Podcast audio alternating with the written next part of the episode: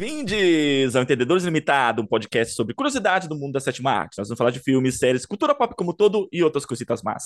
Eu sou o Léo Portugal e a Ellen não é imune, ela é assintomática.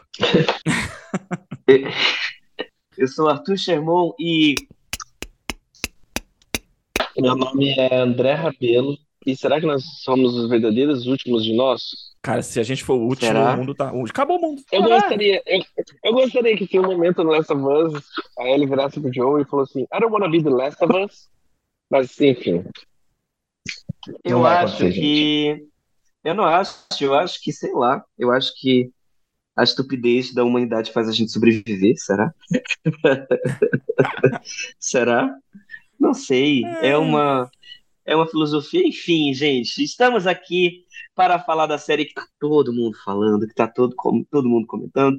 Estamos aqui para falar sobre os quatro primeiros episódios, ou seja, vai ter mais um, um podcast, mais um episódio do podcast sobre o Last of Us. Então, hoje, a gente vai especialmente falar sobre os episódios que já foram lançados entre o dia 15 de janeiro e o episódio 9 de fevereiro, que é o dia que a gente está gravando esse episódio. E a gente vai falar de Last of Us, né? Vamos, precisamos falar de The Last of Us. Para quem não conhece, Last of Us, é, inicialmente é, ele foi um videogame lançado em 2013, né? Ele foi, foi desenvolvido pela Naughty Dog, foi é, distribuído pela Sony Computer Entertainment. É, ele tem trilha sonora de Gustavo Santaola lá. E é, a gente tem ali na dublagem O nome dos atores eh, que fizeram história com Last of Us eh, são Troy Baker e Ashley Johnson. Então, desde que foi lançado, é, Last of Us ele foi considerado o melhor jogo de todos os tempos por muitas publicações. Se mantém assim 10 anos depois, né? E ele foi muito elogiado pela jogabilidade, ele foi muito elogiado pelos gráficos, mas acima de tudo ele foi muito elogiado pela trama, pela forma. Eu ia falar cinematográfico, mas eu acho que ia se diminuir a arte de fazer videogame, né? Então eu não sei como definir isso, mas ele tem um quê muito de desenvolvimento de história um pouco mais cuidadoso, de desenvolvimento de personagens um pouco mais cuidadosos. Então, é, vou deixar aqui com os gamers para falar um pouquinho do jogo antes da gente começar a falar sobre a série. Fiquem à vontade. Eu queria, André. eu queria falar que eu queria falar que assim, a Naughty Dog já era conhecida por fazer grandes aventuras, digamos assim, aventuras perfeitas e grandes histórias nos videogames, com a série do Uncharted. Com a série do Uncharted eles já ti- tinham feito essa virada, porque o Uncharted é a coisa mais Indiana Jones que veio em qualquer mídia depois de Indiana Jones. E daí veio essa empresa essa companhia e eles fizeram Last of Us. E da- a partir daí teve uma quebra de paradigma, porque eles usam como influência pelo menos na história original, usam como influência. Pontos fracos tem vez, com talvez é, Children of Men. qual- Children of Man, mas também eu vou usar a de zumbi do, do Danny Boyle, é 20, 28 Sim, semanas sim. depois. Mas usa essas coisas como influência no- na atmosfera do que da história vai ser contada.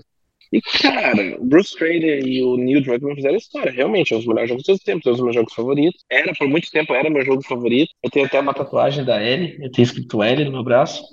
Porque pela maneira como foi construída mesmo a série, assim, pela maneira como eles construíram essa história. É importante. E se for, e de alguma forma, assim, tantas cenas of Us são tão, são tão dentro do jogo Last of Us, onde você, tipo, tá, só precisa colocar câmera e atores, tipo, assim, é um jogo que seria fácil de se adaptar, porque a natureza em si do jogo é cinematográfica. Tem ce- Tem cenas que você joga ou vice-versa, assim, tem, tem, tem coisas filmadas no jogo que são cenas prontas. Era só. E tem. É, é curioso que daí, dentro da série do Last of Us, da TV, tem. Tem réplicas do, do original, é a mesma coisa. É, e são réplicas que não é pelo, pelo fan- fanservice, né? Ela enriquece o enredo. Não é uma. Não, uma- a cena funciona. Uhum, exato, a cena funciona da mesma forma que funciona no jogo, funciona na, na, na, na série, na história que está sendo contada. É brilhante. E sobre a série, vamos falar sobre a produção da série? pelo Craig Mazin e pelo Neil Druckmann. É, para quem não sabe, Craig Mazin é o criador de Chernobyl, né, de Chernobyl, da HBO, considerado uma das melhores minisséries de todos os tempos. E o Neil Druckmann é o criador do jogo. Então você tem esses dois grandes nomes desenvolvendo a série para a TV. Todo mundo já ficou muito é, empolgado de ter esses dois nomes aí encabeçando isso. Então é a série começou a ser desenvolvida, né? Ali para 2021, 2022, né? É, tivemos uma pandemia, hilário, que a série começou a se desenvolver no meio da pandemia, né? Mas, Hum. é, a gente começou a ter o desenvolvimento da série ali no meio da pandemia e a série foi lançada pela HBO no dia 15 de janeiro desse ano. E ela tá naquele esquema de ser lançado semanalmente, né? Como a HBO faz, né? É, ela bateu um recorde, né? Porque a premiere dela teve 4,7 milhões de espectadores na. HBO e o segundo episódio bateu 22 milhões. Ó, Então já é desde já uma das séries mais assistidas do ano, né? Ela tá disponível na HBO Max para quem quiser assistir. E a gente tem no elenco o Pedro Pascal, o Daddy do momento, né? A gente tem a Bella Ramsey como Ellie. A gente teve te- que, que fez é, Game of Thrones, né? A gente tem até então, como eu falei, no dia de hoje, é, quatro episódios lançados e os quatro episódios bateram recordes de visualização tanto no ao vivo pela TV quanto no stream, né? E e cá estamos eh, dentro de várias coisas, né? A série ela teve é, momentos e momentos até aqui. A gente teve um certo. é, tem, tem muito debate em cima dela por causa, um, é, a gente sempre tem um problema com. Ah, eu vou chamar aqui, não tô nem aí. Se ouvir o podcast e te ofendido, até a cara, puxa, você viu? Eu só vou dizer uma coisa pra você. Ó, se eu ofender você, melhore pra que eu não tenha que ofender você no próximo episódio do podcast. Então, assim, teve. é, Teve aquele grupo de nerdolas de sempre que vai reclamar sobre o casting, que vai reclamar. Então, inicialmente a gente teve aí uma reclamação em relação à mudança de etnia do, do Joel, né? É, críticas em relação até, tipo, é, uma, uma, uma falta de maturidade gigantesca em lidar com o cast da Bella Ramsey, porque, ai, não parece, parece. Eu, Hum. eu acho uma, uma discussão inútil, né? Mas ao ponto Sim. que ela mesma chegou a twittar sobre que ela ficou mal pela forma como, como anunciaram, né? É, mas enfim, a série foi lançada e ela recebeu uma aprovação gigantesca pela crítica, né? Ela no momento ela tem 244 críticas publicadas no Rotten Tomatoes, com 97% de aprovação da crítica e com a média dos críticos entre 8.8 e 9. No Metacritic, ele tá com uma nota de 84, baseado em 41 críticos é, oficiais dos Estados Unidos. E ele foi um grande sucesso de público também, né? No IMDb, ele já foi avaliado por 200 mil pessoas, ele tá com uma nota 9.2, né? Então ele tá sendo, e como eu falei da audiência, né, ele tá sendo um sucesso, a série tá sendo um sucesso de público e crítica. Então a gente vai aqui falar episódio por episódio que já foi lançado. É, o primeiro episódio foi lançado dia 15 de janeiro, é When You're Lost in the Darkness, que foi dirigido pelo Craig Mazin, né? E já abriu com dois pés no peito, né?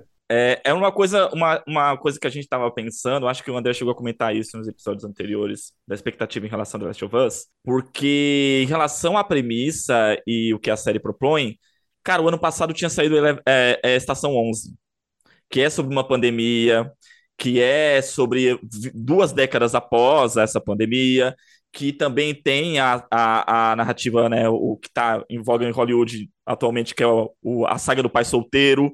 Então, a gente fala assim, caraca, será que The Last of Us vai conseguir fazer algo, sabe, completamente diferente do que a gente viu, ou a- melhor do que Estação 11? E esse primeiro episódio já mostrou para que a série veio, e apesar das semelhanças na, na, na, na narrativa e em alguns plots, assim, cara, é outra pegada, é outra pegada. E eu gostei muito do primeiro episódio, que ele, ele, ele demonstra não ser uma, só, uma simples série de terror. Como o jogo já é mais pautado no lado do terror, eu acho também o jogo tem a questão dramática, e eu acho que a, a primeiro episódio ele, tá, ele dá o tom dramático pra série, assim, logo de cara, porque a- primeira, a primeira ameaça, digamos assim, o primeiro zumbi, ele aparece com, com mais de 40 epi- minutos de episódio, sabe? Episódio, a, a série não é sobre isso. Diferente de The Walking Dead, por exemplo, que a primeira cena assim, 15 minutos de série já tem zumbi atacando, entendeu? Diversas outras séries, assim, de temática semelhante, assim. Eles são mais pauta do terror. Eu gostei muito disso, que é uma série muito mais dramática do que uma série de terror. Mas o jogo também é assim, sabe? Tem elementos de terror, mas no, no geral é mais um drama. Eu, eu ia falar que sobre o jogo em si, eu acho que ele tem um privilégio de, de que essas pessoas estavam envolvidas e quiseram adaptar o, o, jogo, sabe? Então, por exemplo, assim, você tem o Pedro Pascal como Joe, a Bella Ramsey como Ellie, cara, é um privilégio. São atores assim que você não vai. Não vai ter melhor, ator melhor que essas pessoas para adaptarem. O Craig Mazin como roteirista e showrunner também. Pô, o cara acabou de ser de, de, de Chernobyl. E dito isso, sobre o primeiro episódio, tem uma, tem uma virada no primeiro episódio que é meio que o gancho, assim, que Sabe que se o momento do primeiro episódio funciona pro público, como no caso funcionou pra Camila, que a Camila tá assistindo o episódio e ela começou a chorar. Eu falei, ah, legal, mar maravilhoso, a série funciona. Também tava chorando, mas eu pensei isso. Porque tem meio que uma. Tem uma questão explica, ali. Que explica pro público, por favor, quem é Camila, né? Porque você fala. Você fala como se todos é um personagem? Os, Camila é um personagem da série. como se todos os nossos ouvintes conhecessem a Camila, né? Então.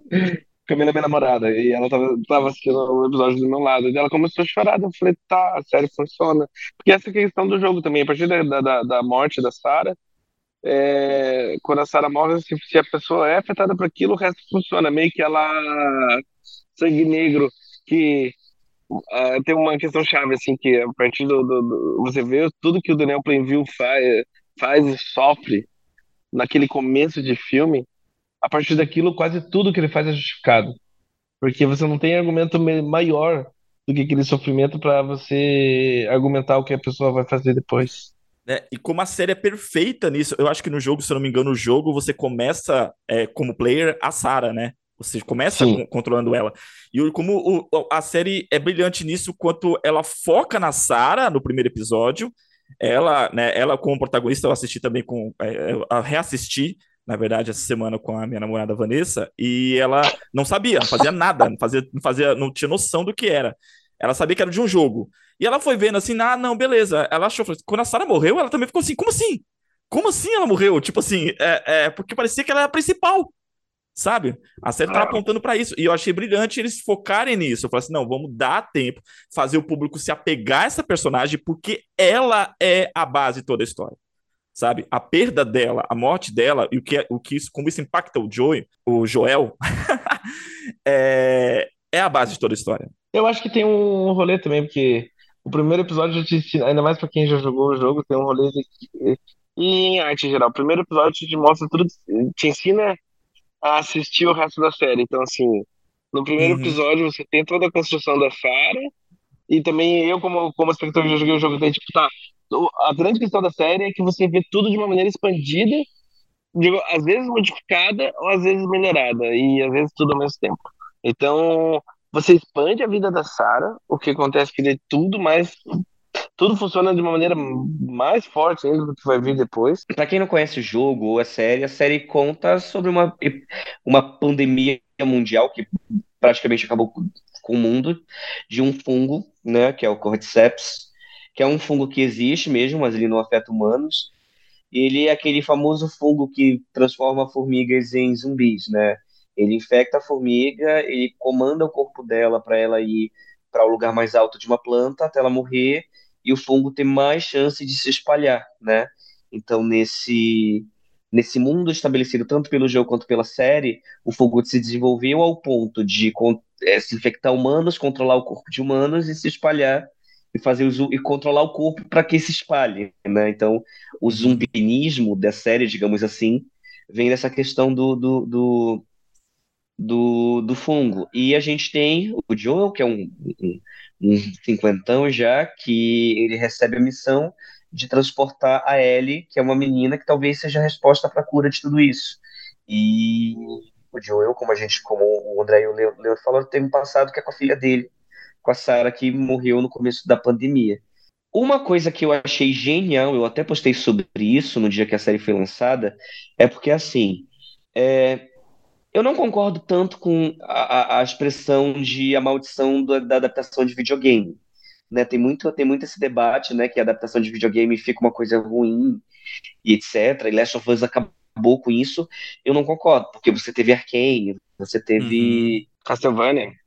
Castlevania, você tem outras ótimas adaptações. Tipo assim, são, elas são menores em, em, em qualidade, tipo assim, a quantidade é menor em qualidade, é. Mas se você pegar a adaptação de livro, um, o tamanho de adaptação que tem anualmente de livros, etc., as adaptações boas, as adaptações ruins em termos de, de, de, como a gente pode falar, um grau de comparação vai ser meio que igual, assim, né?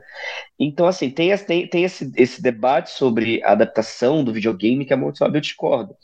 Mas é que eu acho que, assim, é muito é, é, você tem que ter alguém que entenda muito bem como vai funcionar a adaptação do jogo para o cinema, porque, de novo, são mídias diferentes. Então, uhum. você tem que, tem que entender qual é qual elemento de cada mídia que vai fazer funcionar nessa mídia diferente o que funcionou em outra mídia. É o que eu quero dizer com isso, que eu achei genial no primeiro episódio. Genial, genial, genial. Né? E como eu falei, eu acho que eu, acho que eu postei no Instagram, não sei se foi no Instagram ou no Twitter sobre isso.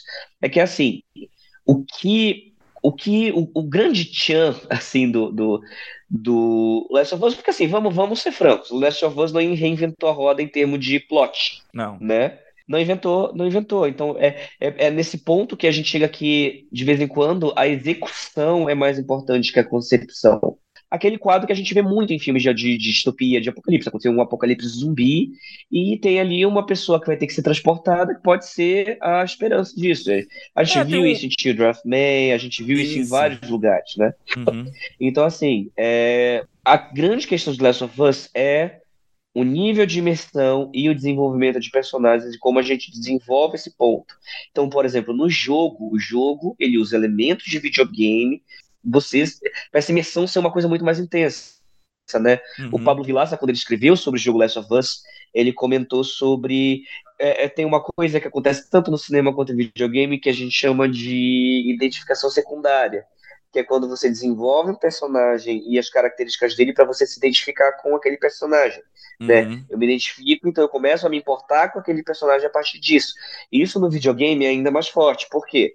Porque no videogame você está jogando, então tudo que acontece no, no, videogame, de coisas boas, de conquistas a derrotas, a responsabilidade é sua. Se você morre, a frustração é maior porque foi culpa sua. Se uhum. alguém, alguém, um parceiro seu em cena morre, a culpa é sua, né? Então, assim, é, no videogame isso é maior. Então, mas Last of Us faz uma parada que é muito inteligente, que é assim, em vez de você só desenvolver os personagens do Joe e da Sarah para quando a morte da Sarah acontecer, os desenvolvedores do game foram filhos da puta ao ponto de fazer você ver aquela pandemia pelos olhos da Sarah durante todo o começo do jogo. Uhum. Então, ou seja, você se reconheceu naquele mundo através da Sarah, e aí quando você já tá no certo ponto do jogo. É, arranca da pior forma possível. Os acontecimentos acontecem dessa forma, onde não necessariamente a troca de perspectiva, mas o seu poder não é. A, a história é, vem, vem acima do seu poder. Então, tipo assim, tanto Last of Us parte 1 quanto parte 2, essa é uma discussão eterna, que já dura já faz, faz quase, sei lá, desde, desde o lançamento do primeiro, após o lançamento do segundo, que coisas que você não faria como jogador, a história vai fazer acontecer de qualquer maneira. E dentro toda a questão sobre a mídia, assim, sabe? Entrou toda uma discussão sobre o videogame em si, porque e, e, isso que me faz pensar que o The Last of Us é uma obra-prima. Porque até hoje as pessoas ficam discutindo sobre isso. E, e como, é. e, assim, que de certa forma, spoiler do jogo, né, acontece no final do jogo. Né? Exato. Porque no final do jogo você assume a Ellie e deixa, depois de todas as horas passadas vivendo como o Joel, sentindo como Joel, tendo ansiedade como o Joel, lutando como o Joel, você tem que deixar o Joel para trás. E aí, quando você vai voltar para ser a Ellie, essa essa, essa separação dói muito mais, porque a gente viveu muitas horas ali como de olho, né? Uhum. É, falando dessa da questão da adaptação e você falando do, do, do, do, se reconhecer no jogo, no personagem, como você faz parte no, no, na questão do jogo, você faz, você, você constrói o personagem junto com o personagem, né? Você tem parte principalmente da questão da moralidade ali nas ações do personagem no jogo. A série ela, ela adapta é, as características, principalmente do Joel, que eu achei muito bacana nesse sentido, porque no jogo ele é, como é que fala? Contrabandista, né? Fica claro que ele é um contrabandista, e a intenção dele antes de, de, de encontrar a Eren, eles estão procurando armas, não é, André? No jogo. E mostra Sim. ele ser um cara muito mais é, bélico, muito mais com esse espírito bélico no jogo. E Sim. você constrói a moralidade dele, você não sendo uma, essa pessoa bélica. Na série, eles adaptam isso, tipo, não, é uma- não são armas, eles estão atrás de bateria. E o quanto também, tipo assim, ele deixa o Joel menos, vamos dizer assim, menos fila da puta, pra justamente você criar uma conexão com o Joel na série, sabe? Sim. Difer- diferente do, do, do jogo. Do jogo você constrói isso com o Joel, mas na série não. Você precisa fazer essa adaptação, por mais que reclamaram de muitas adaptações do, da, do jogo pra série, essa eu achei essencial e fez todo sentido e tem um grande peso na narrativa, justamente você dar um, uma, uma humanidade mais pro personagem. Na verdade, assim, Não, no, então, no quando- jogo, não, não que importe, mas assim, no jogo ele é um- é- tem, tem sugestões, assim, isso é uma coisa que eu adoro do Last of Us. Então, por exemplo, assim, ah, ele é contrabandista, não importa, assim, o que ele leva uma caralhada de coisa, não é só arma, não. Ele fica, tipo, ah, isso é uma sugestão é que, tipo, tá, ele é contrabandista. Outra sugestão que fica já também nos primeiros episódios, tanto da série, fica claro, mas no jogo também era assim, que, tipo assim, cara, esse cara fez coisas horríveis. Ele, É. ele não era uma pessoa boa. Fica várias sugestões que ele não necessariamente foi uma pessoa boa ou é uma pessoa boa para sobreviver.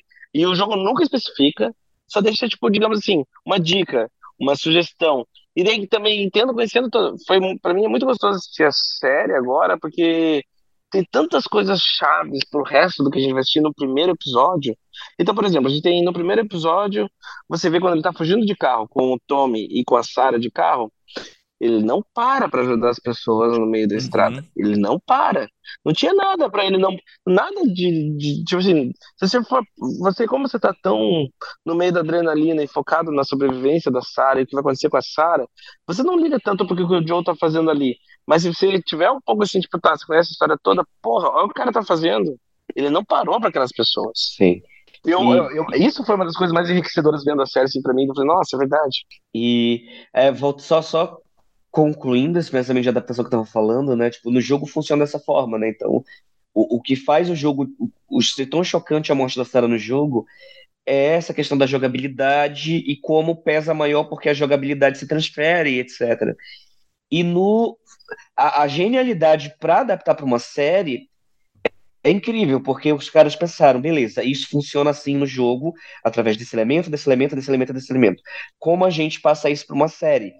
E o que acontece? A gente tem um episódio piloto, que é o primeiro episódio da série, e os caras pegam tudo que o audiovisual te oferece, não que videogame não seja audiovisual, mas cinema, tudo que cinema te oferece, e eles adaptam dentro do que o cinema pode proporcionar. Então, por exemplo, se você pega o primeiro episódio da série Last of Us, eles desenvolvem a Sarah naqueles 40 primeiros minutos, né, que ela tá ali, eles desenvolvem ela como um roteirista de TV desenvolveria um personagem principal num episódio, no episódio piloto de uma série. Uhum. Então, assim, é brilhante isso, assim, tipo, eu vou escrever essa personagem dessa forma, porque já que no game a jogabilidade me traz o peso, aqui é a escrita que vai me trazer o peso, é a forma como eu desenvolvo essa personagem que vai trazer o peso. Então eu Uhum. preciso entender quem é ela, eu preciso entender os conflitos dela, eu preciso entender as relações dela, e mesmo depois que o pai dela é, se torne protagonista, nesse momento o pai dela vai orbitar do lado dela, porque geralmente quando você pega um piloto de uma série, a, a série é assim, você pega os protagonistas, você introduz os personagens coadjuvantes, mas os pensamentos, as preocupações e a, a, a trama da série em si se roda em torno do protagonista. E a Uhum. Sarah é desenvolvida assim no primeiro episódio de Last of Us. Então por isso que o choque na série é muito grande, porque a galera usou tudo que o cinema e a TV pode proporcionar para trazer esse choque com a mesma potência do que o videogame, mas usando coisas diferentes. E eu fico assim, isso é uma boa adaptação. Isso é uma adaptação foda. É, se for pensar assim, é uma é, se for pensar assim, é uma adaptação perfeita, né? Porque pega Exato. em essência, em essência o que o videogame faz e usa o poder da mídia que tá usando para contar a história. Exato, e tanto que assim, quando ela morre, assim, é, é muito louco, porque a gente já viu o jogo, né? Então a gente sabe o que vai acontecer. Até a cena é muito semelhante. Só que o desenvolvimento ali na série, e claro, a atuação fenomenal da Nicole Parker, né? Pra quem não Uhum. sabe, ela é filha da Tandy Newton. Tandy Newton. Ela é igualzinha. É, ela é igualzinha a mãe dela, né? Uhum. Então, assim, a a atuação incrível da Nicole Parker é a forma como ela desenvolve para você entender que é- é- ela é um personagem tão complexo dentro de uma série que o primeiro episódio faz questão de desenvolver ela em muitos pontos. Por exemplo, a série me deixa claro que ela é uma menina muito. é, como eu posso falar? Uma pessoa gosta de fazer o bem aos outros, ela é muito generosa. Ela é muito Altruísta? generosa. Sim. É muito altruísta, muito generosa, tanto que ela vai lá com a vizinha, passar um tempo com ela, porque ela já é idosa, mas ao mesmo tempo a série me traz complexidade, que tipo, talvez ela não goste de fazer tanto isso. Tanto que Uhum. quando o pai dela fala pra ela passar lá com a vizinha, ela, ah, tem que ir, e não sei o quê. Então, isso é muito interessante. E a gente pega a pandemia inteira pelos olhos dela, né? A epidemia gigantesca pelos olhos dela, mas é incrível como a direção do Craig Mazin no primeiro episódio, e o Craig Mazin, para quem viu, já viu Chernobyl, sabe como é um gênio em criar tensão em ambientes muito fechados, né? Sim. É, a cena em que ela tá, acho que ela tá cozinhando, ela tá fazendo alguma coisa, e a gente vê a velha sendo infectada atrás dela fora de foco.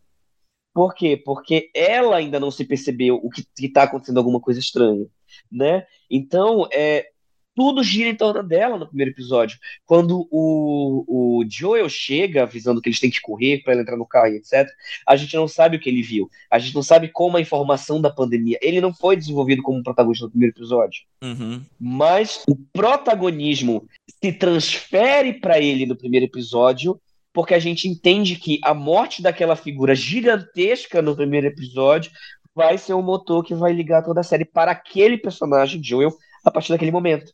Cara, Sim. é uma, é uma adaptação perfeita. Eu, eu fiquei embasbacado, assim, como isso foi escrito, desenvolvido e dirigido pelo Craig Mazin e pelo Neil Druckmann. assim. É brilhante o primeiro episódio, né? Uhum. É uma coisa que eu achei sensacional na série. é, Tem isso no primeiro episódio, tem no- nos, nos demais também. O quanto, por exemplo, essa cena que você comentou, ela tá pegando um DVD na estante. Um DVD que ela vai assistir com o pai dela depois. E a, Verdade, verdade. é, a velhinha tá se, tá se transformando, tá tendo os primeiros sintomas, né? Da, da, da infecção no fundo. Mas é, o quanto a série a, muitas vezes foca. Não, a- a- ele- busca focar o que tá acontecendo, mas a gente sabe o que tá acontecendo não porque a câmera mostra o que tá acontecendo, ela mostra as, as expressões dos personagens.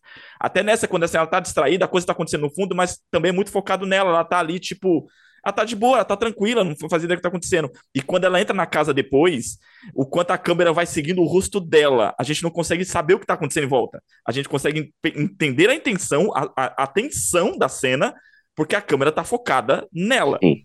Sabe? Isso eu achei sensacional. No, no- no- Então, quando o Joe aparece, tipo, a construção disso é muito foda, porque quando o Joe aparece é justamente o que você falou. Tipo, a gente não sabe o que aconteceu, mas a gente vê o quanto ele tá desesperado.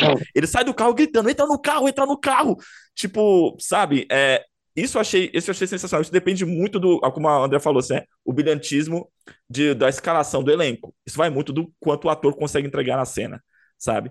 De fazer você ficar também tenso só pela reação dele com o que tá acontecendo, não pelo por você entender o que tá acontecendo em volta. Sim, e a gente tem ali no primeiro episódio a introdução de, do mundo 20 anos depois, né? Depois que acontece a morte da Sarah de uma forma tão chocante.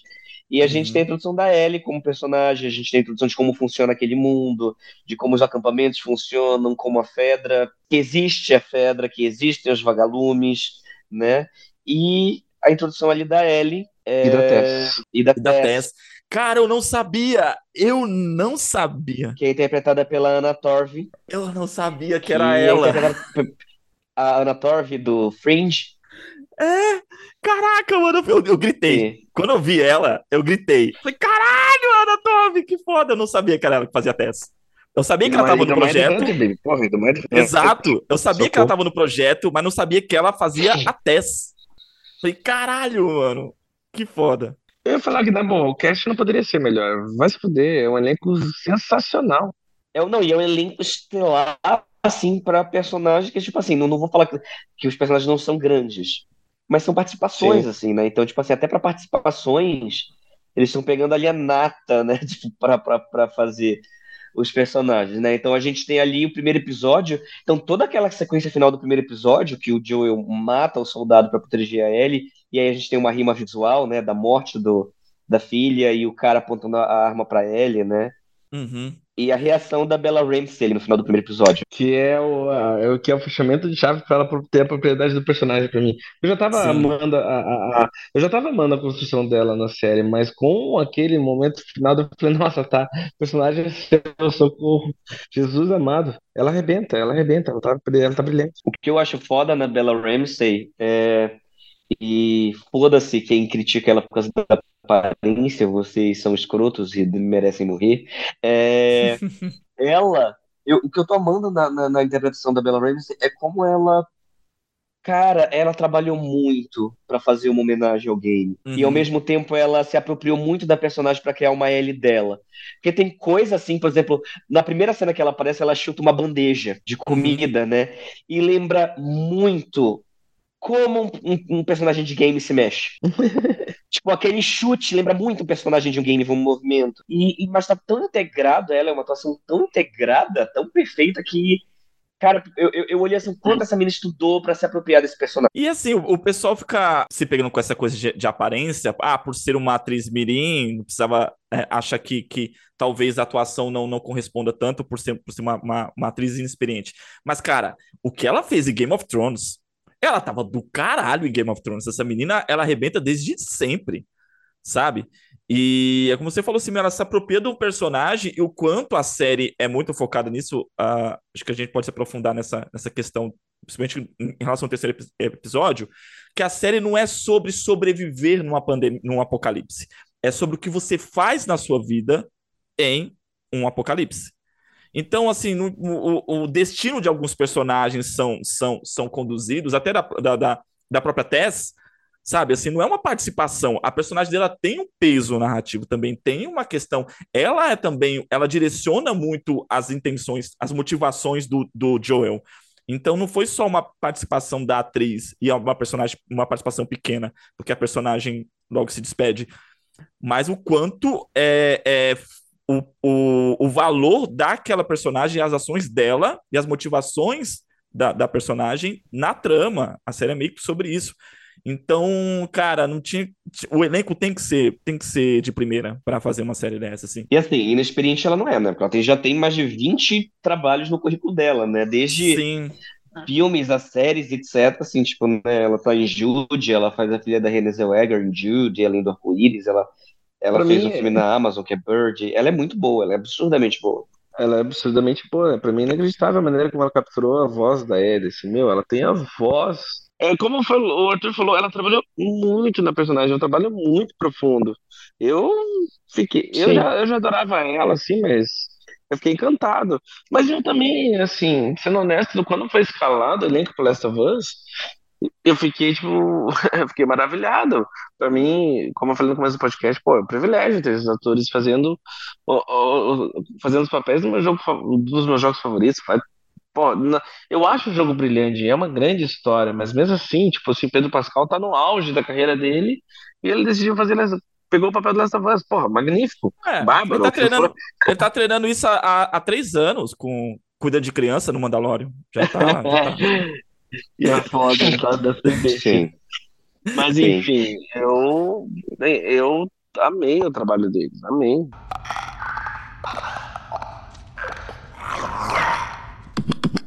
O que nos leva ao segundo episódio, que é o Infected, né, que foi lançado no dia 22 de janeiro, que começa ali, né, com, com mostrando a pandemia começando na Indonésia, falando sobre o, um, surto dentro de uma fábrica de trigo. E aí a gente acompanha mais um pouco do Joel e da Tess levando a Ellie pela zona ali fora do acampamento, né? Uhum. Elas recebem a missão de levar ela ao Capitólio, né, para entregar pro Exatamente. grupo do, pro, pro, pro vagalumes. Uma coisa que eu quero falar desse episódio é que, assim, como eu falei, a questão do casting é muito importante, né? É, a- o casting abre com essa galera aí na Indonésia Uhum. e eles trazem a Christine Hakim para fazer a doutora, né? Uma doutora que. Uma, micologia, uma micologista para ver o primeiro corpo, etc. A Christine Hakim é considerada talvez a maior atriz da Indonésia. Para quem não sabe, ela tipo assim, é o prestígio que ela tem lá é no nível de uma de uma Fernanda Montenegro aqui. Se eles fossem gravar uma cena no Brasil e chamassem a Fernanda Montenegro para fazer uma cena para uhum. abrir um episódio. É nesse nível. Então, é esse nível de cuidado que a série está tendo, né? A Christine Hakim, ela fez filmes americanos, para quem não viu, ela fez com Mireza Yamar. Uhum. É, então, assim, ela... Cara, eu... Talvez é uma das cenas que mais ficou na minha cabeça de Last of Us até agora. É aquela cena de abertura e o rosto dela conversando com o, o cara lá do exército. Sentado no sofá, ele fala, né? É, que que você... Sentado no sofá. Que ele pergunta o que, que a gente vai fazer. Ela fala, bombardeia tudo, quero ir para casa ficar com minha família porque a atuação dela é de alguém do nível dela. E, uhum. os, e, e, o fato da série ter o cuidado de, beleza, a gente vai gravar na Indonésia, vou pegar uma atriz da Indonésia, mas não é tipo, ah, procuram ser atrizes americanas que falam a língua da Indonésia, perdão, eu não sei qual é. Não tô diminuindo, tô tentando, é porque eu realmente não sei qual é, então. Mas procura, não, é do tipo, não, beleza, vai se passar na Indonésia, chamem a melhor atriz da Indonésia, pra, porque a gente precisa da melhor atriz da Indonésia nessa série. Cara, a performance dela, o olhar dela, a forma como ela se destrói por dentro em segundos, é coisa de gênio. Eu fiquei até mais é, curioso, né, para ver umas coisas dela.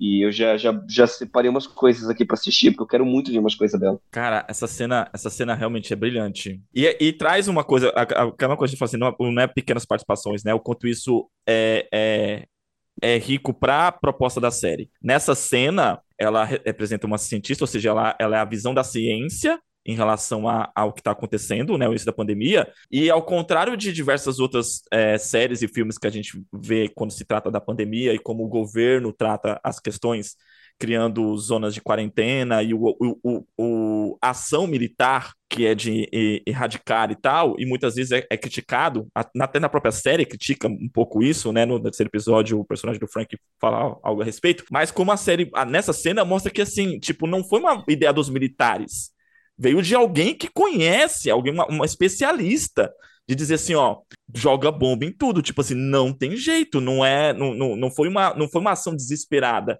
E nesse mesmo episódio mostra lá na frente quando mostra Boston, né, todo destruído e a gente vê tem uma cratera de uma bomba no meio da cidade. Tipo assim, então isso é, é relevante para a construção da mitologia que a série propõe, né? De uma cientista, de apresentar a cientista dizendo isso, né? É que nesse tem um rolê muito do Craig Mazan aí fazendo uh, make pós Chernobyl, porque tipo, para, puramente Chernobyl é inaptidão e despreparo total para um evento daquele. Desse tem esses vislumbres no começo dos três primeiros episódios do despreparo e inaptidão total do governo e da humanidade para lidar com fungo. Então você tem a fala lá do cientista no primeiro episódio dizendo que seria realmente mortal para a humanidade. Você tem a micologista falando, e no terceiro tem tipo o Frank se aproveitando da, da inaptidão, despreparo também.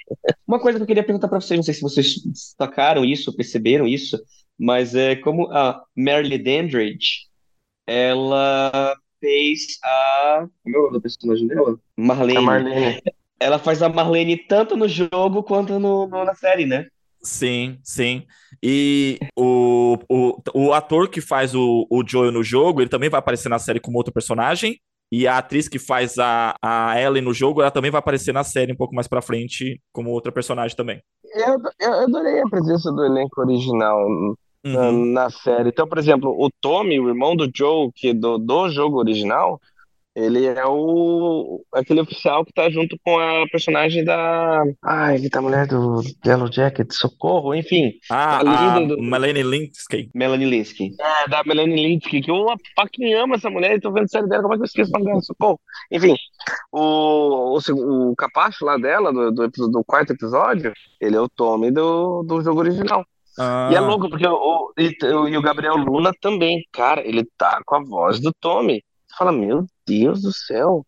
Todo Sim. mundo tá extremamente bem preparado pra série. Todo mundo fez um excelente trabalho. Então, assim, é, voltando ao segundo episódio, a gente tem essas regras de sobrevivência, né?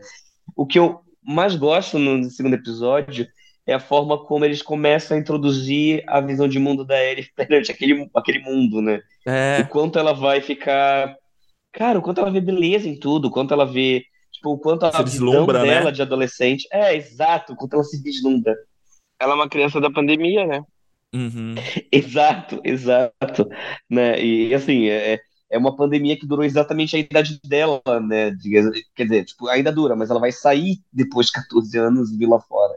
E é, e é bacana, porque assim, o quanto a gente está acostumado com essas obras, mas ao mesmo tempo, assim, você vê a, a quanto a série se preocupa em apresentar os elementos justamente pelo olhar de alguém que está vendo aquilo pela primeira vez. Isso é legal.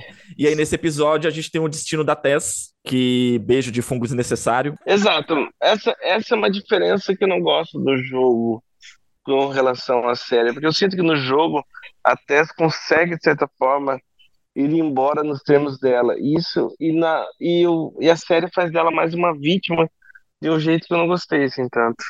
Mas foi a única Sim. coisinha que eu não gostei dos últimos episódios, sabe? Porque até não só tipo, a Tess, mas a Ana Torv merecia um, um destino talvez um pouco Ah, melhor. Então, eu fiquei, tipo, eu gritei justamente por isso, porque eu sabia da, da, da personagem da Tess, quando eu vi que era a Ana Torv, eu falei assim, caraca, eu não acredito que ela vai fazer a Tess, tipo assim, não, mas não acredito que ela vai durar pouco na série, que bosta! Mas assim, ó, nisso é, é muito foda, porque também a Tess é um personagem. Nos primeiros episódios já, já, já retratam não só a Tess, mas o Joe como sobreviventes, assim, que são capazes de muita coisa. Eles são, digamos assim, eles são, eles são personagens a serem temidos. E com a Uhum. morte da você já vai, tipo, tá, realmente ninguém tá. Se a Sarah não adicionou isso, meu, ninguém que se encontra vai estar imune, ninguém que você encontra, tipo assim, não se apegue muito a essas pessoas, porque vai doer.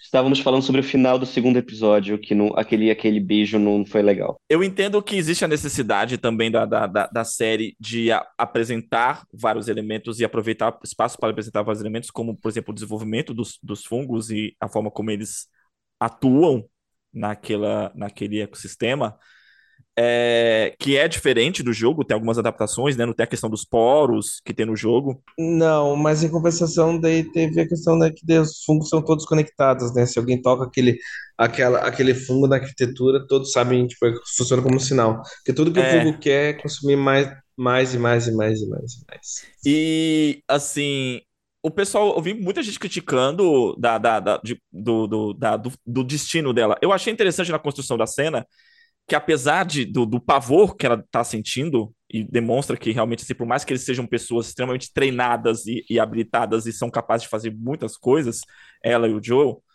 eles têm medo, eles são seres humanos. E o pavor que ela estava sentindo, apesar do pavor, ela não tirou o foco do objetivo dela. Ela tinha aquela, aquela intenção de, de, de, de riscar o isqueiro e era a oportunidade que ela tinha, talvez, se ela tentasse correr ali, ia ser pior, se ela tentasse fazer alguma outra coisa assim, ela estava focada, apesar do pavor, ela estava focada, e isso, para mim, engrandece a personagem, sabe? Nesse, nesse, nesse ato de sacrifício. Apesar do beijo não ter ficado legal. É, eu realmente não gosto do beijo. Eu acho que talvez seja questão, né, que daí, tipo assim, o fungo só quer. Não gosto do beijo. É, Mas de resto eu adoro o episódio.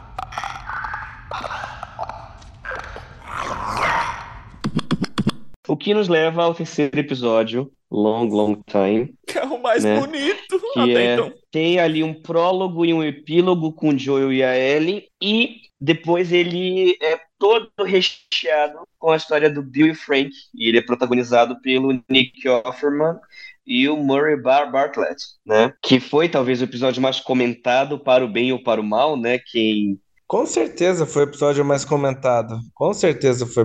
Mas ele é, e é engraçado, porque assim, ele, ele, ele é o episódio mais bem avaliado pela crítica e o episódio mais criticado pelo público. Porque as pessoas são homofóbicas, mas ok. Cara, eu achei esse episódio tão bonito, nem sim, claro, pela, pela do, do, do casal. Isso é para mim foi sensacional mostrar isso na série que o jogo não mostra, né? No jogo, dando spoiler do jogo, o personagem do Frank, ele nem aparece, né, né, André? Ele tá ele- Não, ele, você vê.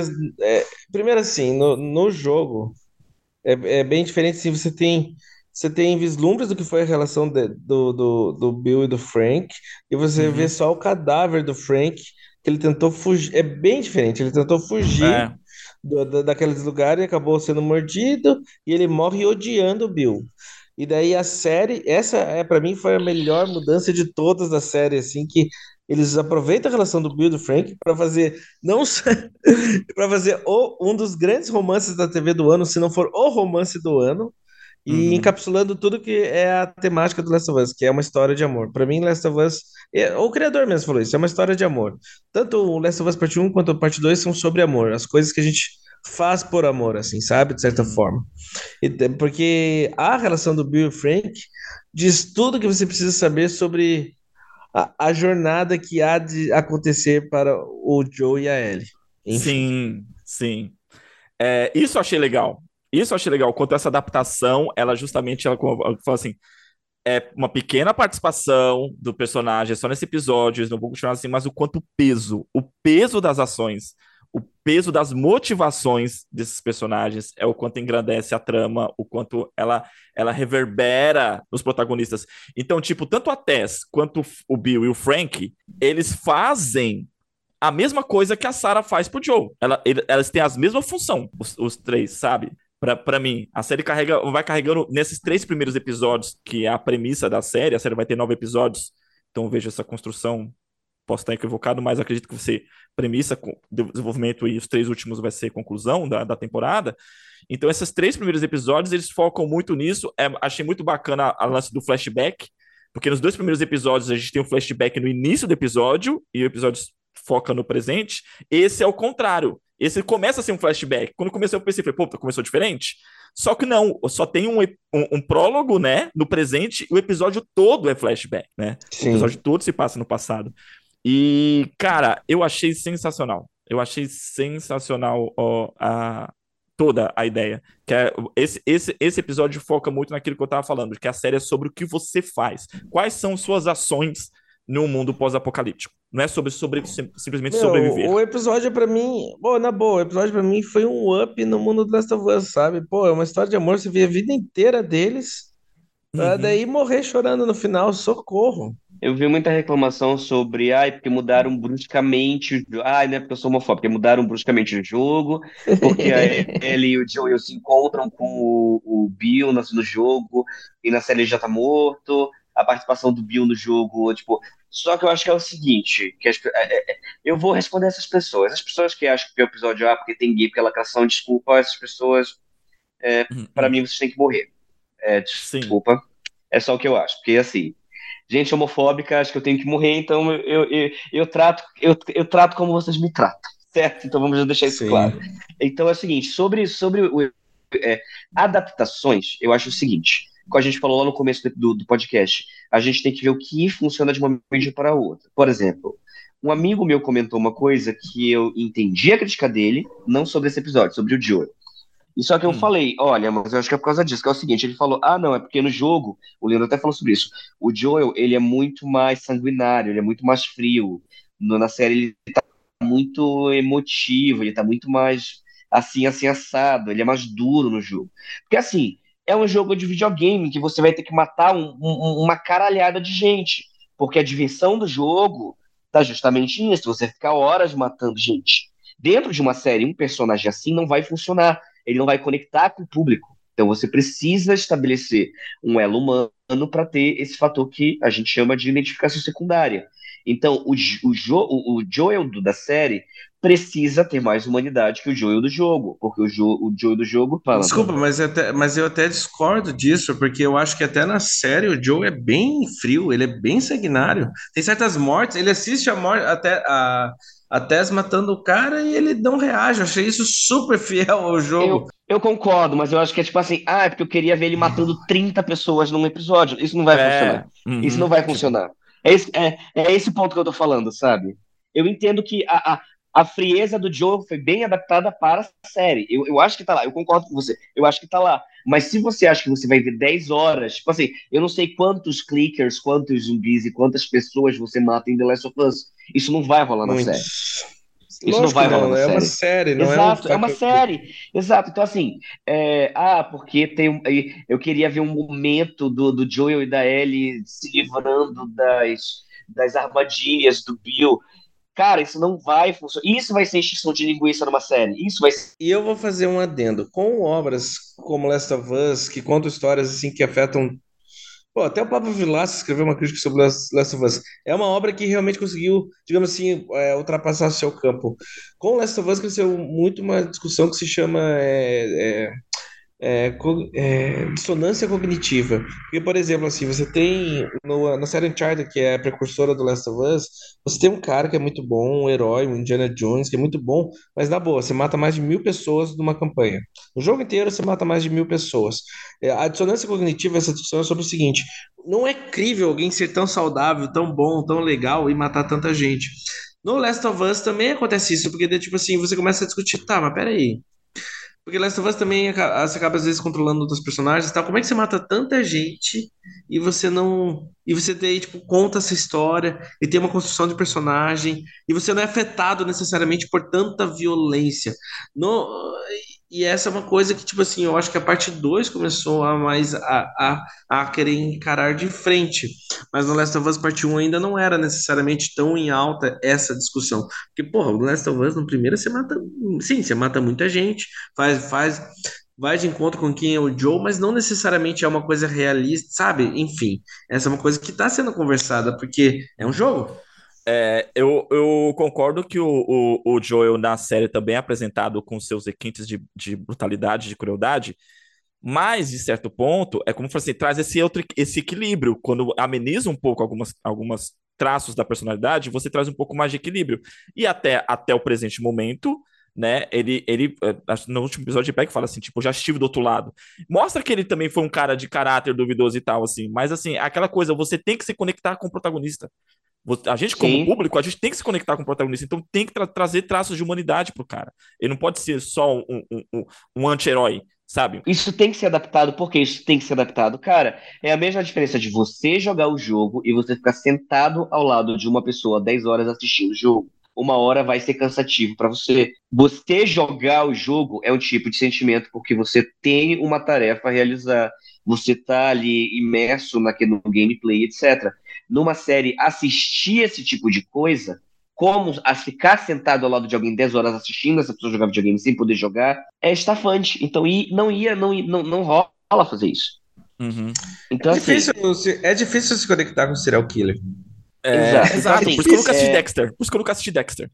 Oh, não, peraí. Dexter é massa. Dexter é massa. Dexter é massa. até É. a quarta temporada. Até a quarta Até temporada. temporada. Ó, Dexter até a quarta temporada é uma obra-prima. Mas dito isso, o terceiro episódio também é uma obra-prima. Uou, olha lá, ó o ciclo aqui, ó. Deixa- Viu o deixa- ciclo? Mas Ah, voltando, botou o que eu botou o quis terceiro que eu quero- episódio. Hum, voltando. O que, eu quis- o que eu quero dizer com isso é, pra quem, ah, eu queria ver a Ellie e o Joel interagindo com o Bill, eu queria ver a Ellie e o Joel de, é, é, se tafando das armadilhas do Bill. Cara, isso numa série é ser encheção de linguiça.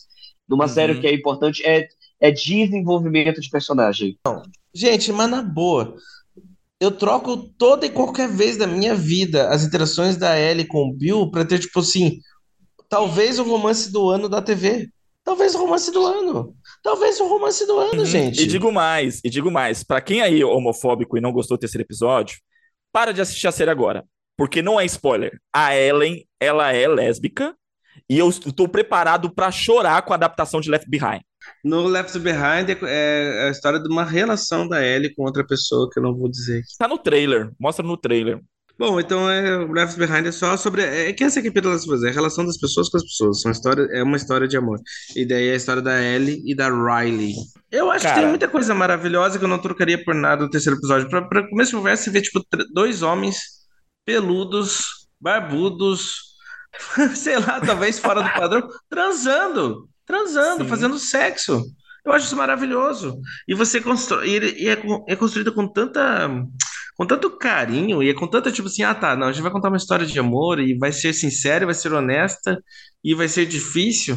Porra, maravilhoso. Não conseguia pedir mais nada do que isso, sabe? Cara, o que eu amo nesse terceiro episódio, eu até, quando o episódio saiu, eu conversei muito com o André sobre isso, né? Pra mim é um dos melhores, é um dos melhores romances gays que eu já vi na TV, assim, é, e um dos melhores romances que eu já vi na TV em geral.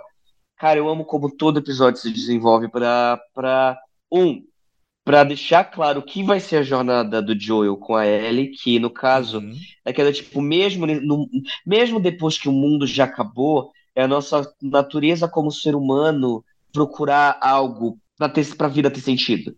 Sim. Então, a história do, do, do, do Bill e do Frank mostram isso pro Joel, né? Que, é, cara, ainda mesmo depois de tudo isso, porque o Joel, assim, cara, é, é, a série começa, a gente tem dois episódios ali que ele não tem expectativa de vida nenhuma, que ele, ele nem ele sabe porque ele ainda tá- não se enfocou, não se jogou numa fogueira ali que a galera faz, né?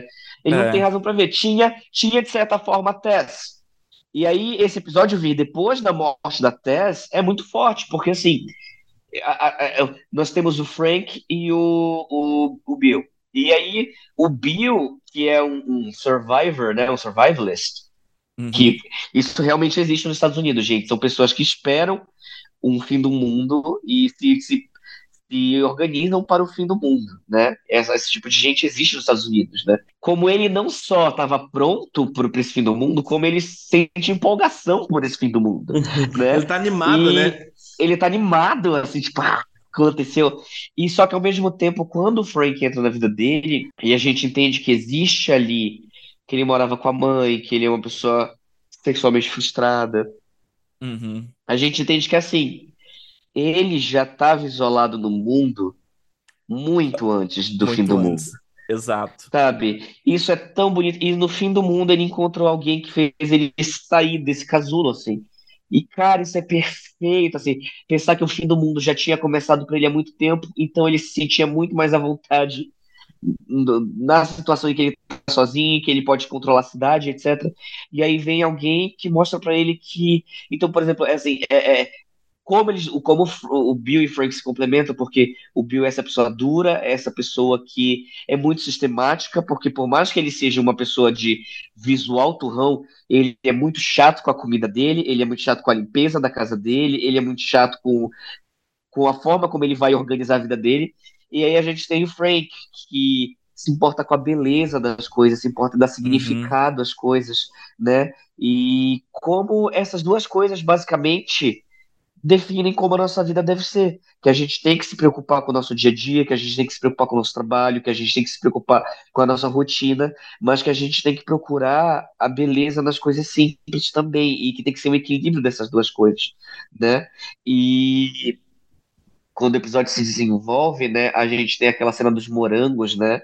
Uhum. que o Nick Offerman come o morango e a reação dele é tipo, ah, se o Nick Off- Offerman não ganhar o Emmy de melhor tô convidado esse ano, assim, eu, eu, sei lá, eu vou entrar com um caminhão, eu vou protestar na frente dos quartéis. Eu acho o casting dele brilhante porque a carreira toda dele. Há alguns anos ele já estava desconstruindo isso, mas ele é muito conhecido pelo papel de ser o homem dos homens, né? O homem que É. faz, tipo. É o homem que sabe carpir, o homem que corta madeira, o homem que só come carne, não sei o quê. E dele vai lá, tipo, não, ele. Ele desconstrói essa visão que o público tem dele num, num- em um único episódio, assim. Eu acho isso Não, maravilhoso. o, o casting dele é genial nessa série, porque a gente já tem o Nick Sim. Offerman com essa, com essa visão, né? Desde, e a gente tem o personagem de Parks and Recreations muito forte na nossa mente, né? Né, né? E assim, é, como ele- isso vai se desconstruindo e como, como eles venceram, eles venceram o fim do mundo.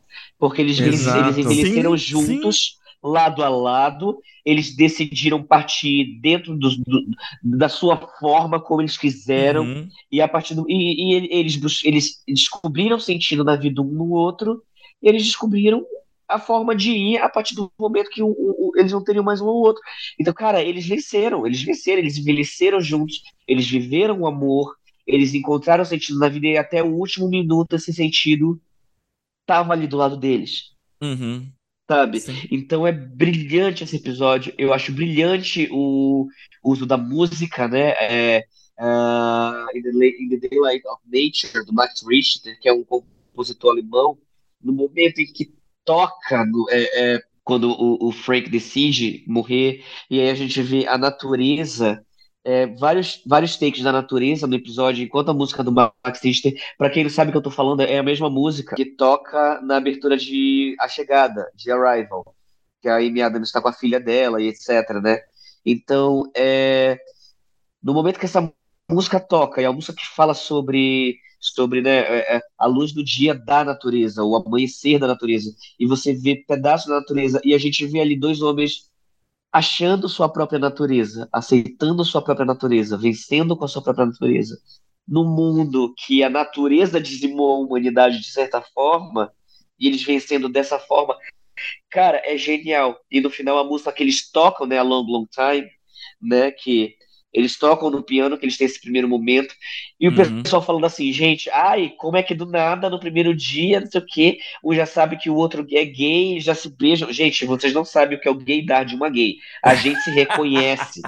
A gente sabe. A gente sabe quando tá rolando tensão sexual. Ninguém falou que é gay. A gente Ah. sabe quando a tensão rolou.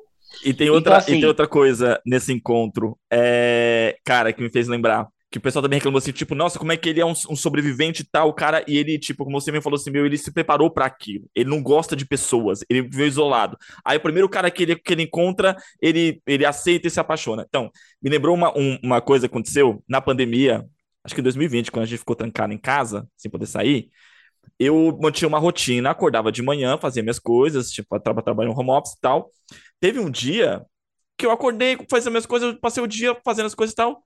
Quando foi 5 horas da tarde, eu não lembro o que foi que aconteceu, mas eu, eu abri a boca, eu falei, e eu tava com rouquidão, como se tivesse acabado de acordar. Aí eu me dei conta de que eu não tinha falado o dia inteiro. Falei, caraca, eu não falei uma palavra o dia inteiro, porque não tinha pessoas com quem interagir. Sabe? Não tinha motivo para eu falar. Aí, na- no, no- no episódio que os dois se encontram, o Frank tá há quatro anos sem ver um ser humano. O quanto isso impacta na hora que ele encontra o, o, o, o Frank, né? Então, assim, claro que ele, que ele, que ele vai ah, dar, dar uma abertura. É, é muito natural ele dar uma abertura pro, pro, pro Frank naquele momento. Porque é isso, o cara tá isolado há quatro anos. Tá isolado há quatro anos, mas tem uma questão de casting também, que, é- que assim, o Murray Bartlett, ele tem um carisma natural muito grande. O cara é Uhum. muito carismático. Sim. né? Desde, desde de, é, Os Contos da Cidade, passando por Looking, passando por White Lotus, que ele tem um personagem que é extremamente de caráter questionável e ainda assim ele consegue ser carismático. E, tipo assim, cara, é, é um dos caras mais carismáticos na TV atualmente. E, e, assim, gente, convenhamos, Murray Bartlett é uma delícia, né? Um daddy, assim, perfeito. Então, assim, Cara, ele é é, muito bonito. é uma Ele questão muito de cast muito bem feita. Ele é muito bonito. Ele é muito bonito. Então, assim, é, a forma como isso se desenvolve, eu acho perfeito. Eu acho que é um romance perfeito. E como, de novo, como música é usada, né? A Long Long Time, que ele toca no começo, um, um toca pro outro, ali no começo que eles não se conhecem. E na música tem um trecho que fala, né? Eu acho que eu vou te amar por um longo, longo tempo. Uhum. E no final, o Joel toca no carro olhando pra ela essa música. Né? A música Sim. toca, ele olha pra ele, aí ele olha pra ele, e essa música tá de fundo, e é brilhante. E eu, e eu amo como a, a- depois de toda a mensagem desse romance incrível, dessa mensagem estabelecida, do porquê é importante contar a história deles pra história do Joel e da Ellie, a carta, aí a gente ouve essa música que fala isso, vou te amar por um longo, longo tempo. Aí a gente vê a, a, a é, o Joey olhando pra Ellie, a Ellie olhando pro Joey enquanto essa música toca ao fundo. E aí a câmera corta pra janela, que é o menu do gameplay, mostrando que tudo tá interligado nessa mensagem. Tudo, é- tudo é sobre isso. Tudo é sobre isso. Cara, é E, brilhante. cara, é, é, é brilhante. É genial. O- esse episódio, ele é dirigido pelo Peter Rohr, né? E o Peter Rohr, ele, ele é um diretor LGBT e ele dirigiu uma série LGBT, uma das séries LGBT mais aclamadas pela crítica, chamada It's a Sin, que é uma série de 2021. Eu, eu coloquei na minha lista de melhores séries do ano, né? Que é sobre um grupo de LGBTs, etc., ali no, no auge do, do pico da, da, do, do, do, do, do- HIV etc., no começo da década, da década de 90. E, cara, é, a série foi, foi, é, é, foi indicada para 11 BAFTA Television Awards, né? E, cara, ele é um grande diretor. Se você puder, se você gostou da direção desse episódio, da delicadeza com que esse episódio é desenvolvido, conheçam o trabalho do Peter Rohr, que ele é absurdamente bom, assim. E ele fez essa série, então, assim, procure o trabalho dele. Ele trabalhou em Umbrella Academy, mas assistam a minissérie It's a Sin. Assistam, por favor, Ah, assistam. eu, eu, eu, vou, eu vou pesquisar, mas até sei quais episódios do Umbrella Academy ele dirigiu. Até sei. Já dá pra saber. O pior é que dá pra saber. Aham. Exato. Então, cara, pra mim esse episódio foi uma obra-prima. Ele é uma obra-prima por si só. Eu, eu espero que, que, Cara, que é. ele o reconhecimento.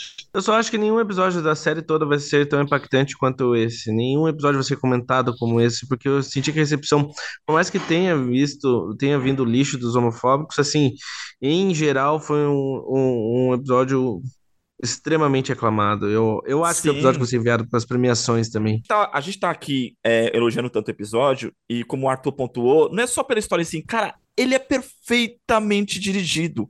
A edição desse episódio é magnífico, a trilha sonora. É perfeito. Eu, eu assistia ao episódio, cada episódio da série, eu assisti mais de uma vez. Esse eu assisti quatro vezes. Eu achei brilhante esse episódio, sabe? Tem até uma das Sim. melhores tem até uma das melhores piadas do- dos últimos tempos também, que é a questão, tipo assim, ah, é, você fica achando que todo governo é nazista. Todo governo é nazista! Todo governo nazista! Muito bom. É.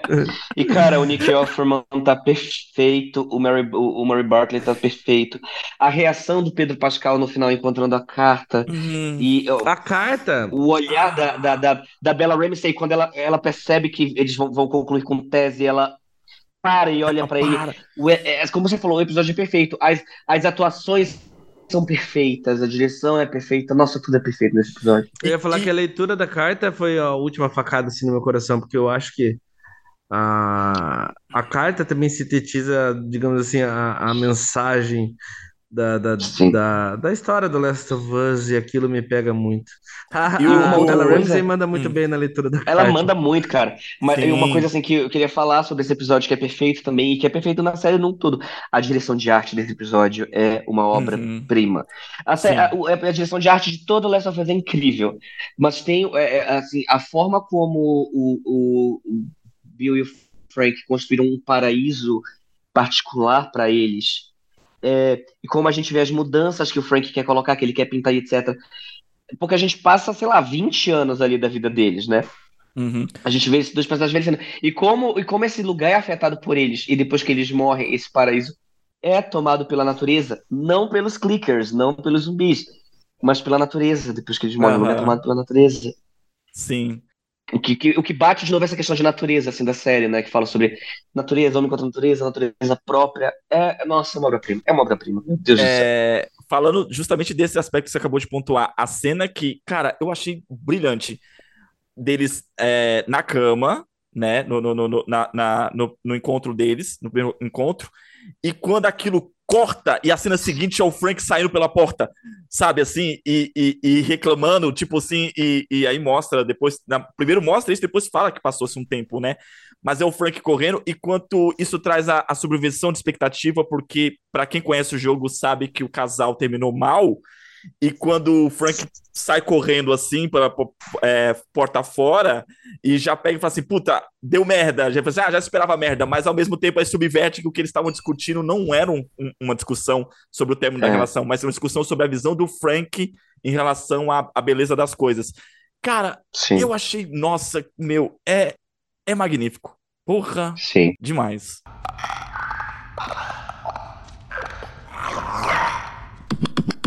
Ao quarto episódio, Please Hold My Hand, que é, traz o Joel e a, e a Ellie atravessando pelo Missouri, a caminho do Wyoming, né? Então eles têm que passar pelas ruínas de Kansas City. Eles são encurralados ali por um grupo, né? E a gente, a gente tem ali liderando a Kathleen, que é vivida brilhantemente pela Melanie Linsky, que convenhamos assim, tá numa época que puta que pariu, né? E, e quando eu vi, quando Né? eu vi a, Meu a primeira vez que céu. eu vi o projeto, eu pensava que ela ia interpretar a Tess. Que a personagem dela sobre- tava meio assim. Eu vou Hum? falar sobre a primeira opção para tese, eu vou chegar lá, mas é, é- enfim, mas Melanie Linsky, a Melanie Linsky merece todo, toda a aclamação que ela tá recebendo, porque ela é uma das melhores atrizes da geração dela.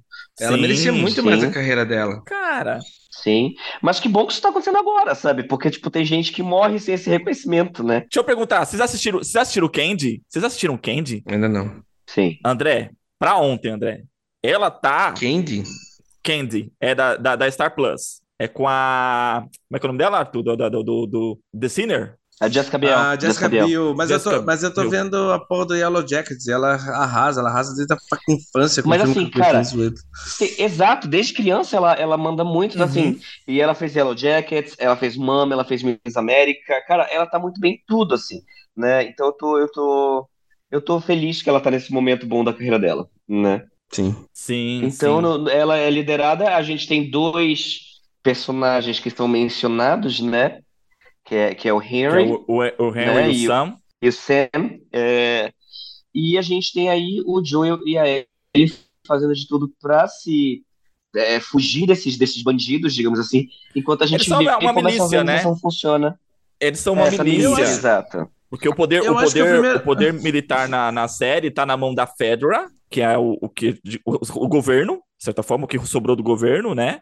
Que são os, o- os militares, e tem essas, esses grupos que são milícias armadas, um deles. E aí tem os vagalumes. São três grupos, né? É, eles têm, na é, e tem mais grupos ainda a serem apresentados, mas sim, essa que é a pira do quarto episódio. Aquele grupo, aquele grupo de pessoas, aquela milícia, o que você quiser chamar, expulsou a Fedra da cidade. Isso que, Uhum. que eles, quem eles são. Sim. Eu achei que eu achei que o quarto episódio é o primeiro episódio começa a trabalhar assim na construção da relação do Joe e da Ellie. Naquele momento eles são forçados. E você acompanha no quarto episódio aquela digamos assim, o desenvolvimento do que tá rolando ali. É, eu acho, achei legal isso, que no, no- na, na relação do, do, do Joel com a, com a filha, com a Sarah, parece, assim, tem uma coisa meio de dois adolescentes, né? É a Sarah cuidando dele, foi porque tomar vitamina C, ele queria tomar café, e ele tem alguns comentários assim, parece meio, meio infantil. E isso é a forma como ele faz para se aproximar da Sarah, né? Mostra isso, assim, essa relação dos dois, é, é, como se cria o afeto. Até então, com a Ellen, ele também pa- parecia muitas vezes assim, tinha uns comentários, parecia um moleque, mas era pro oposto, ele fazia aquilo para se afastar da Ellen. Ele expelia a Ellen, assim, com os comentários, com os. Ah, tem alguma coisa ruim aqui? Só você. Sabe? Uns comentários assim, tipo, pra, pra, mas com a intenção de expelir. E nesse episódio mostra essa construção, essa aproximação eh, dos dois, e ele muda isso. Para mim, ele, ele, ele tá uma coisa mais mais adulta, assim, uma postura mais adulta, mas justamente para aproximar a Ellen, para se aproximar da deixar a Ellen se aproximar. Sim. É, cara, o que eu amei nesse episódio, eu, eu acompanhei as legendas, mas eu não. hum, hum, é, Eu preferi ouvir o que eles estavam falando quando a Ellie acha o livro de trocadilhos. E ela começa a fazer as piadas, cara, tipo assim. Eu acho que a tradução não faz jus àquilo, cara. Não porque, faz assim, jus, não faz. Os, Não. os trocadilhos em inglês são pavorosos e por isso eles são perfeitos. Sim. Não é? Hum. Cara, eles são pavorosos, eles são horríveis, mas são Hum. perfeitos, sim, de certa forma. É, falando Mas das eu, acho, relações. oh, mas eu acho, hum, eu acho, eu, não, mas eu acho que os trocadilhos estão bem fiéis ao jogo, sabia? E essa é uma pira bem grande no jogo, porque você vai acompanhando e ela vai contando as piadas, e ela vai contando as piadas. É muito bom. É, e, e falando das relações, no jogo, uma das relações uma, da mais tocantes é justamente entre o Henry e o Sam. Porém, eu acho que a- eu, eu tô curioso para ver como é que a série vai adaptar isso, porque eu acho que ela vai para um outro caminho. Porque, por exemplo, a personagem da Kathleen não tem no jogo, e ela tem uma questão com o Henry, certo? Certo. E como houve adaptação em relação à história do Bill e do Frank, deu, deu, né, deu uma mudada, eu acho que do Sam e do Henry também eles vão para um outro caminho. Eu tô muito curioso para saber que caminho a- a série vai tomar entre os dois. Tem uma adaptação sobre o Sam e Harry que o, o, o Sam, ele, o Sam que é o irmão mais novo, né? Uhum. Ele parece mudo na série. Isso não é uma coisa do jogo também. Eu tô bem curioso como é que vai ser. Ah, isso. É, agora você falou, é engraçado, né? A primeira cena que ele aparece, ele fazendo, apontando o dedo assim, mandando pra ficar calado, né? Isso. Sim. Cara, eu, eu gosto desse episódio como ele a gente viu o que vai ser importante pra gente acompanhar, e aí esse Uhum. episódio restabelece de novo as regras, né? De, de luta, do que é importante ali, é, traz de novo a crueldade do Joel. Nossa, o Joel matando o cara enquanto o cara tá gritando pela mãe. Chamando a mãe. Traz de novo essa questão do que. Chamando a mãe, cara. Mas assim, Cara, é, é é sem dó em partes, assim, né? E Porque até então, assim, Sim. você pensa pela parte do Joe. O cara que falou assim, eu não sinto minhas pernas. O tiro que a, que a Ellen deu foi na coluna. O cara já tava, meu, Sim. assim, tipo. Ele ia largar o cara lá, Sim. sangrando. Ele não podia levar o cara. E outra, ele não sabia. é Aquelas, aquela questão de sobrevivência mesmo.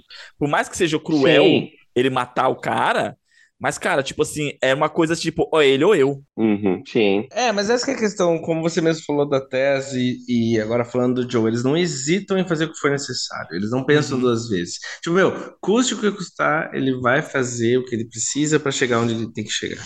E ele, pô, tudo bem, ele pode até se sentir mal, qualquer coisa que for, mas ele vai fazer de qualquer jeito. Ele Vai fazer na hora. Sim. Cara, ah, só só queria fazer mais um comentário sobre a série. Cara, como eu tô amando. A série tem. ah, ah, em aspectos técnicos, cara, é brilhante em tudo que se propõe, mas como eu tô amando a edição dessa série. Cara, é incrível. A cena desse último episódio, co- como eles conseguem construir o tom, a edição consegue construir o tom, tanto em relação ao, ao, ao à tensão e ao humor, numa, numa preciosidade, assim, que eu acho sensacional. Nesse episódio, por exemplo, a, da Ellen falar assim: não estou com sono, aí. Pá, o corte seco, ela tá dormindo. Cara, achei aquilo brilhante. Esse corte, aliás, então, por sinal, esse corte, que eu também considero brilhante, essa gag aí, ela também tá no jogo, é originalmente do jogo. Aquele corte é excepcional.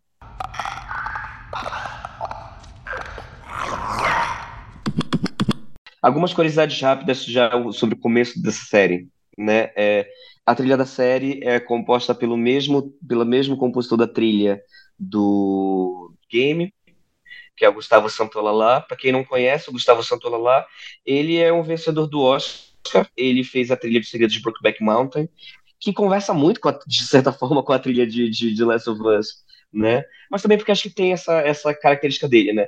Ele fez a trilha de Babel, de Diário de Motocicleta, e recentemente ele fez a trilha de Pinóquio. Peraí, do Pinóquio não. Qual Pinóquio? Não foi do Pinóquio? Qual, qual dos três Não, Pinóquio? do Pinóquio. É, tem, depende de qual Pinóquio você tá dizendo. Do, do Del Toro? Não ele não, não fez? Não fez a trilha? Eu tô confundindo. Eu achei que era o Desplat que tinha feito a trilha do Pinóquio. Mas, mas eu ia Tá, então eu falar tô confundindo, que... perdão. Eu tô confundindo. Não, mas então. eu acho, eu acho, eu acho. De qualquer maneira, eu ia falar assim, nossa, que privilégio, né? Para tipo, compositor da sua série, seu Santaola. Pelo amor de Deus. Verdade, não é ele, perdão, não é ele mesmo. O Arthur comentou, ele foi compositor do jogo. E é muito bacana você ver a galera que fez o jogo tendo também, né, o, o- o- atuando na, na criação da série. E aí, e aí que cai por terra a- a- o mimimi do pessoal. Ah, mas eles mudaram. Caralho, quem mudou foi a pessoa que criou. Tipo assim, tipo, você tá reclamando do quê, mano? Tipo, o cara tá mudando a própria obra. E é isso, não é alguém que pegou e tá dando uma visão Sim. diferente. É o próprio cara que criou, Sim. tá mudando. Outras curiosidades sobre a série, né? É, é, na- no- o- um- uma adaptação do jogo para a série foram os tentáculos, né, que saem do fungo.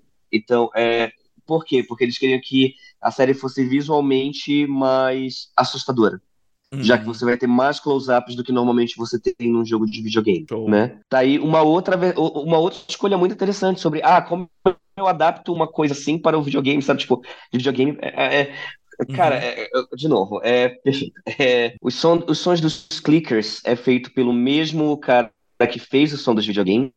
Inicialmente, quando a Sony anunciou que tinha vendido os direitos das- do, do jogo, é, inicialmente iam fazer um filme, né? Também de- é, escrito pelo Neil Druckmann, né? Uhum. Só que depois eles decidiram que seria melhor fazer uma série, né?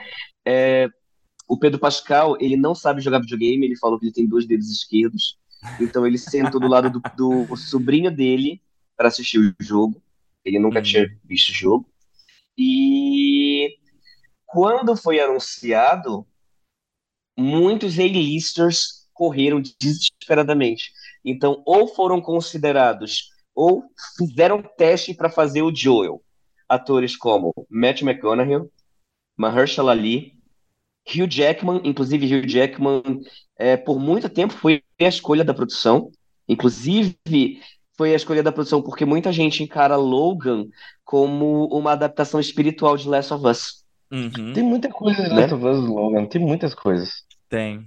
A cena dos dois no carro. Inclusive, por muito tempo ele chegou a ser anunciado como ele tivesse sido escolhido como Joel, né? Então, Hugh Jackman, Michael Fassbender, Joe Burntown, Gerard Butler, Josh Brolin, que inclusive era o favorito tanto do Neil Druckmann quanto do, do Troy. Como é o nome do ator que faz o Joel no game? O, o Troy Baker teve uma arte de um artista, não sei se ele, se ele era da Naughty Dog ou não, que é o Joe e a Ellie numa fogueira dando risada, cara, é, e a imagem do Josh Brolin, assim, sabe, no papel do Aham. Joe. E aquilo ficou, eu acho que eu acho que chegaram até a copiar, assim, sabe, mas é muito forte a Aham. imagem.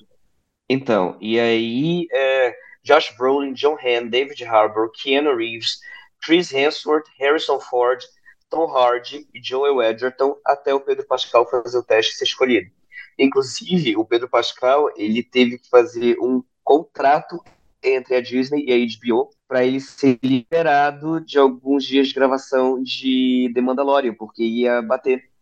Hum, E para ser liberado, ele teve que receber um cachê de 600 mil dólares por episódio. Então, atualmente, o Pedro Pascal é o ator mais caro da história da TV, caraca. né? Henry Cavill não entrou nessa lista? Ele não quis? Sim. O homem merece, deixa o homem trabalhar.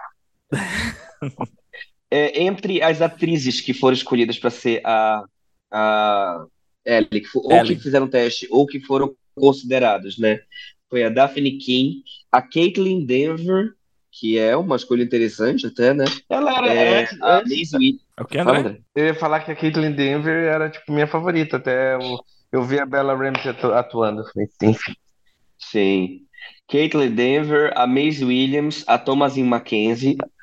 A Eliza Scanlon, a, a Nicole Parker fez teste para fazer a Ellie, antes de ser escalada como Sarah, e a Ellie Fanning. A Ellie Fanning e a McKenna Grace fizeram teste para fazer a Ellie, né? Hum, Até a, a Bella Ramsey ser escolhida. E a primeira opção da HBO para fazer a, a Tess foi a Carrie Ann Moss. Que era ótima, seria Uhum. ótimo o papel. Caraca. Senhora. Só que ela não pôde por questões de agenda. Que eu não sei exatamente o que a Carrie Ann Moss está fazendo hoje em dia, mas Ela fez Matrix, né? E as coisas da Marvel. não. o- o- falei hoje em dia. Ela fez Matrix Então, a Resurrection, Carrie-. Ela fez o último Matrix? Ela fez o quê? Ela Lembra, fez Matrix o- Resurrection é de dois anos atrás. que ela tá fazendo agora para não poder fazer? Peraí, o. Resurrections, Resurrections é dois anos atrás? É, 2021. Final de 2021. Tá, mas ela fez Jessica 2021. Jones. Que, t- Mas que é de Jessica tipo, Jones seis tá- anos atrás. É, é. Então eu falo o que ela tá fazendo agora. O que ela tá fazendo agora para recusar esse papel? Mas enfim. Mas ela era a primeira escolha dos produtores para fazer a Tess. A Tess. Né? Hum, É, isso, né? É, inclusive, é, inicialmente, as primeiras escolhas do- da produção para fazer o Tommy era ou o Chris Pine, o Chris Pine ou o Chris Pratt. Mas a partir do momento que você escolheu uma família toda é, latina para estar ali é, introduzir a história, e o Uhum. Pedro Pascal foi escolhido, eles eles é, dispensaram todos os atores caucasianos e escolheram o Gabriel Luna. uhum. Perfeito. Perfeito, exato.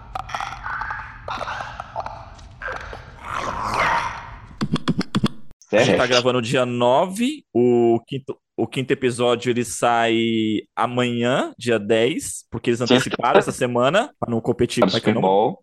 com o Super Bowl, né? Eles anteciparam para sexta-feira. É isso, então a gente volta quando concluir a série. Exatamente. Ó, só pra avisar, o último episódio de Last of Us acontece no Oscar, sabia?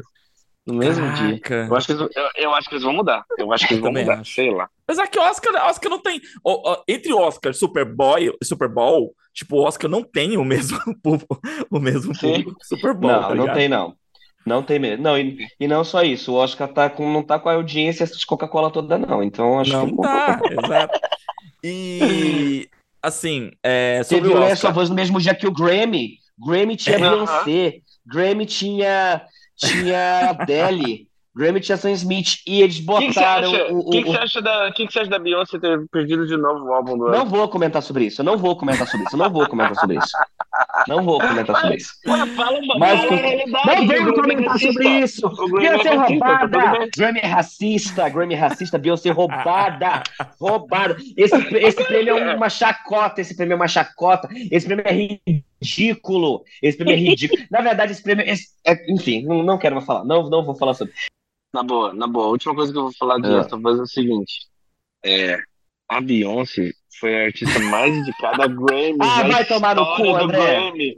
E ela nunca levou o prêmio de álbum do ano.